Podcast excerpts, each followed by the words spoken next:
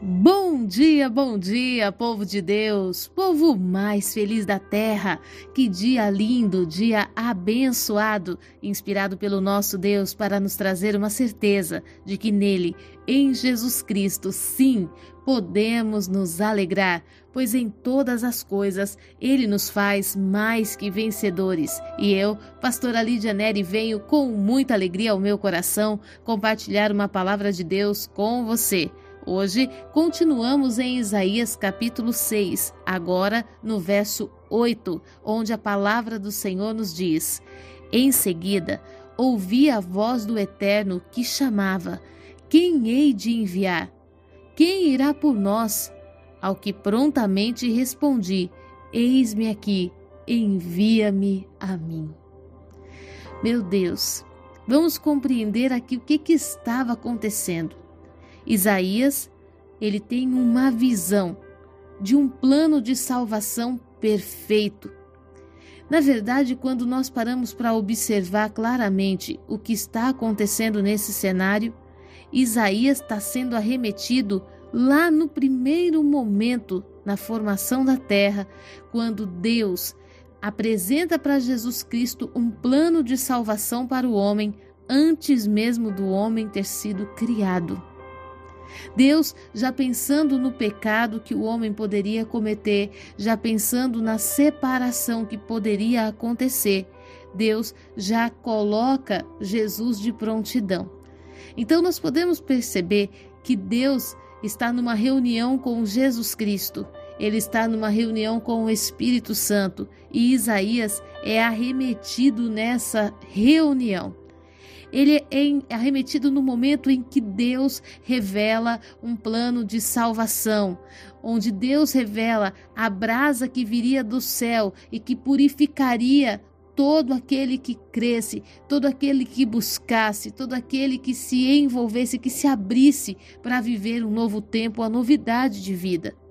Isaías é tão impactado com o que acontece com ele.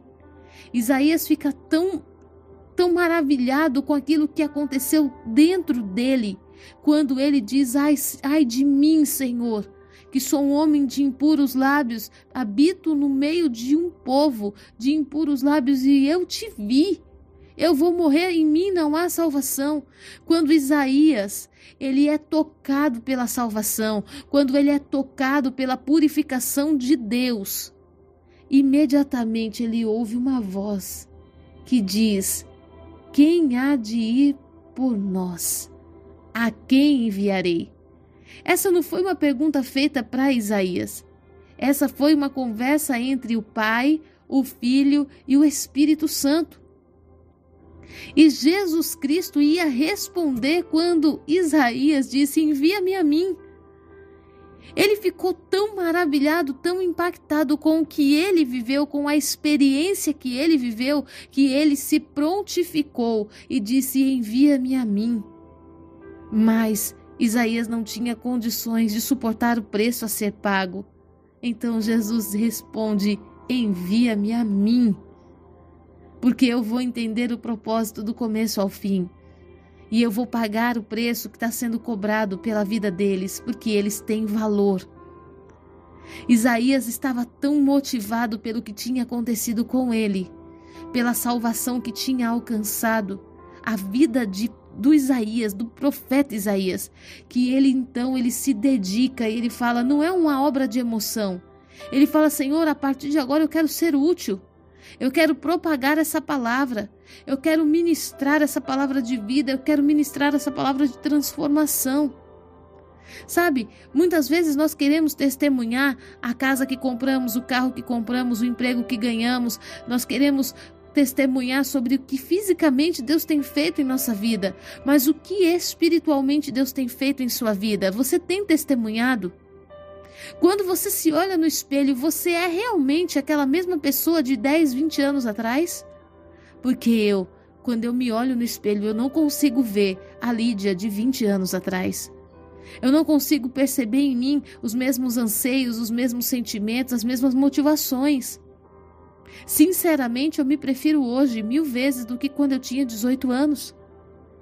E eu te pergunto hoje: o que Deus fez dentro de você, você é, é o suficiente para que você se sinta motivado a que outras pessoas também vivam isso que você está vivendo? Sabe, o coração de Isaías, quando é tocado pela purificação do Senhor, pela salvação, ele se enche de gratidão. Porque no início ele diz: Não há salvação para mim, não há salvação em mim, em mim não há salvação. E reconhecer que a partir daquele, daquela purificação, daquele toque, daquela presença, ele estava salvo, fez com que Isaías quisesse propagar isso para todo mundo. Sabe qual é o nosso problema?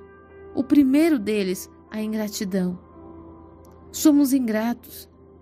Queremos de Deus o que podemos ver. Queremos de Deus o agora, o aqui, nesse momento. E não percebemos que tudo que Deus está fazendo tem um propósito de futuro, tem um propósito de eternidade. Sabe qual é o nosso segundo maior erro? É que nós queremos que Deus se mova dentro da nossa naturalidade, mas nós não queremos nos mover no sobrenatural.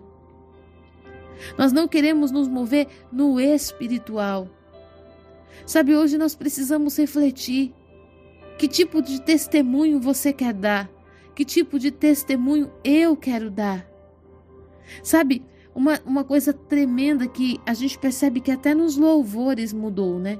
Antigamente, os louvores, os louvores da APA, os louvores do cantor cristão, era aquele louvor que falava do que Deus fez em mim, do que Deus está fazendo na minha casa, na minha família, na transformação, na salvação, na eternidade. Hoje, os louvores falam que Deus vai fazer na minha vida, na, na vingança que Deus vai, vai decretar, naquilo que Deus vai, vai me dar, da, da honra que Ele vai me dar. Sabe, até isso mudou. Nós precisamos avaliar o que, tem, o que nós temos buscado, se realmente vai testemunhar o poder de Deus. Se você se olhasse no espelho hoje, será que você não tem algo poderoso para contar? Eu tenho.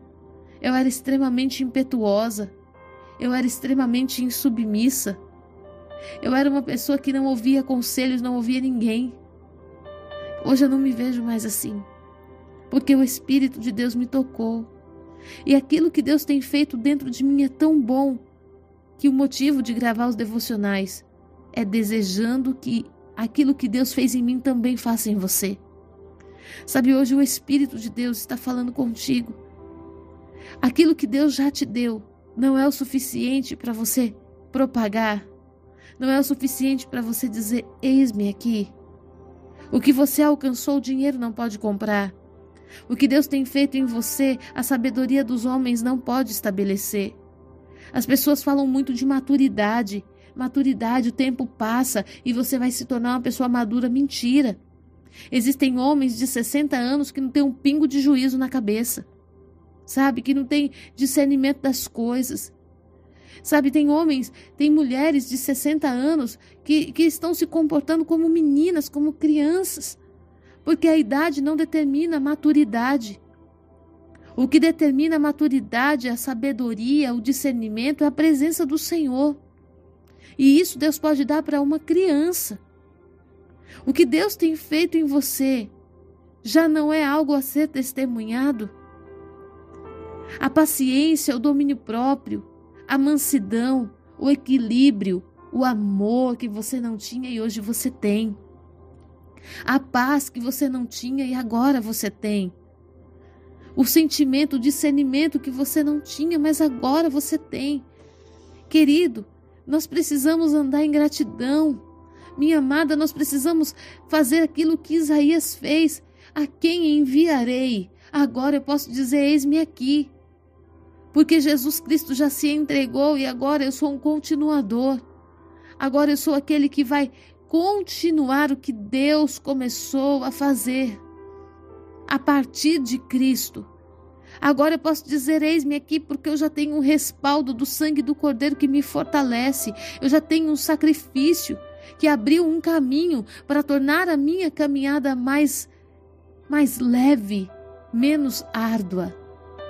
Hoje você pode dizer: eis-me aqui, porque você é salvo em Cristo Jesus.